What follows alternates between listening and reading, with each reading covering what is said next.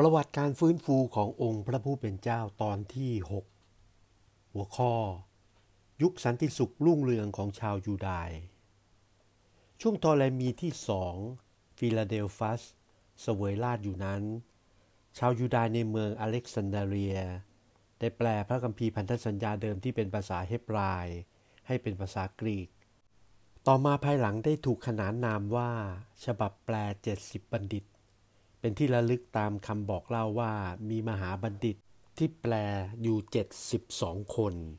โดยให้ชนชาติยิสราเอล 12 ตระกูล คัดเลือกตัวแทนตระกูลละ 12 คนทำการแปลนี้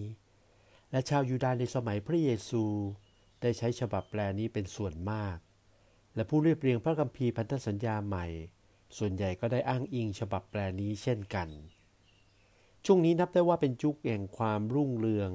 และมีสันติสุขของชาวยูดาห์ที่อยู่ในแผ่นดินปาเลสไตน์ยกเว้นแต่ว่าจะต้องส่งเครื่องบรรณาการ และภาษีตามเวลาให้กับประเทศอียิปต์แล้ว นอกจากนี้การบริหารปกครองของประชาชน ยังคงมีมหาบุโรหิตที่มีอำนาจอย่างเบ็ดเสร็จ หัวข้อบุคคลสำคัญในคัมภีร์รอง ในช่วงเวลานั้นมีบุคคลสำคัญผู้ยิ่งใหญ่ คือมหาปุโรหิตซีโมนผู้ชอบธรรม ซึ่งได้บันทึกอยู่ในคำพีลอง ได้มีคำขวัญยกย่องสรรเสริญท่านว่า พี่น้องร่วมชาตินับถือท่านเป็นผู้ทรงเกียรติ บุคคลในวงตระกูลถือว่าเป็นสง่าราศีความหมายทั่วไปหมายถึงว่าเขาได้สร้างกำแพงเมืองเยรูซาเล็มขึ้นใหม่ ซึ่งกำแพงนั้นได้ถูกทำลายลงในช่วงของทอเลมีมหาราชที่หนึ่งตอนที่ยึดครองกรุงเยรูซาเล็ม โดยเขาทำการซ่อมแซมพระวิหาร ขณะเดียวกันก็ได้ขุดคูเมืองเป็นสระน้ำขนาดใหญ่สำหรับเก็บน้ำเพื่อการบริโภคของประชาชนในภาวะแห้งแล้ง และในภาวะที่เกิดศึกสงคราม เมื่อถูกข้าศึกปิดล้อมก็จะได้ไม่ขาดน้ดังนั้นในสายตาของชาวยูดายถือว่าซีโมนไม่เพียงแต่เป็นมหาปุโรหิตที่ดี ขณะเดียวกันก็เป็นอาจารย์ที่ดีด้วยเช่นกัน ราชวงศ์เซลูคัสแผ่นดินซูเรีย หลังจากอเล็กซานเดอร์มหาราชสิ้นพระชนม์แล้ว ผู้ครอบครองแผ่นดินซูเรียคือกษัตริย์เซลูคัสนิคาเตอร์ ได้ประกาศถอนตัวออกจากการครอบครองของจักรวรรดิโดยเป็นเอกราช และสถาปนาตัวเองเป็นกษัตริย์ ตั้งราชวงศ์เซลูคัสที่หนึ่งแผ่นดินซูเรียสมัยแรกเริ่ม กษัตริย์ที่ครอบครองได้ตั้งราชวงศ์ว่าเซลูคัส หรืออันติโอคัส และได้สถาปนาเมืองหลวงว่าอันติโอเกีย ซึ่งเป็นเมืองใหญ่ตั้งอยู่ริมฝั่งแม่น้ำยุคคริสตจักรเริ่มแรกเมืองอันติโอเกียก็เป็นศูนย์กลางอันรุ่งเรือง แห่งการประกาศเทศนา ราชวงศ์เซลูคัสผลักดันนโยบายกรีกนิยม เมื่อมาถึงสมัยของกษัตริย์อันติโอคัสที่สาม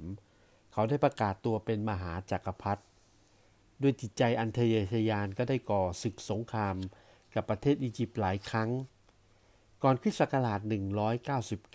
199 ได้มีการศึกสงครามที่แผ่นดินเพนีออน ซึ่งเป็นแหล่งกำเนิดของแม่น้ำยาลาเดน ได้พิชิตกษัตริย์ทอเรมี และได้ยึดครองแผ่นดินปาเลสไตน์ ประวัติของชนชาติยูดายก็ได้หันสู่ศตวรรษใหม่ตั้งแต่นั้นมา ความสุขสบายและอิสระเสรีที่เคยได้รับในสมัยของเทอเรมีนั้น ก็ได้ผ่านไปโดยไม่หวนกลับอีก เพราะผู้ครอบครองคือเซลูคัส ใช้นโยบายของการเผด็จการผลักดันปฏิบัติการระบบกรีกนิยม บังคับเคี่ยวเข็ญชาวยูดาห์ที่แผ่นดินปาเลสไตน์ให้ยอมศิโรราบ จนกระทั่งมาถึงยุคของเอฟิฟานเนส อันติโอคัสที่ 4 ขึ้นเสวยราช วิกฤตต่างๆ ก็ติดตามเข้ามาอย่างต่อเนื่อง ความขัดแย้งทางการเมืองและทางศาสนา ช่วงแรกที่กษัตริย์อันติโอคัสขึ้นครองราชผู้ดำรงตำแหน่งมหาปุโรหิตเดิมนั้น เป็นเผ่าพันธุ์ของซีโมนผู้ชอบธรรม ชื่อโอนีอัสที่สามเป็นนักอนุรักษ์นิยมเคร่งครัดอยู่ในตระกูลชนผู้ดี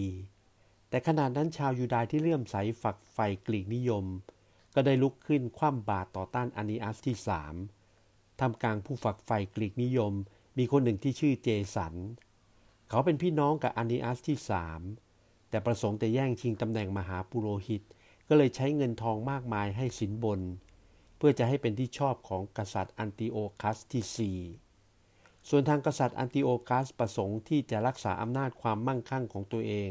อยู่ในท่ามกลางชาวยูดาห์ก็เลยแต่งตั้งเจสันขึ้นเป็นมหาปุโรหิต พอในทัศนะของพระองค์แล้ว ปุโรหิตใหญ่เป็นเพียงตำแหน่งทางการเมืองเท่านั้น พระองค์มีอำนาจที่จะแต่งตั้งโยกย้ายตามใจได้ แต่ในสายตาของชาวยูดาห์ฝ่ายอนุรักษ์นิยม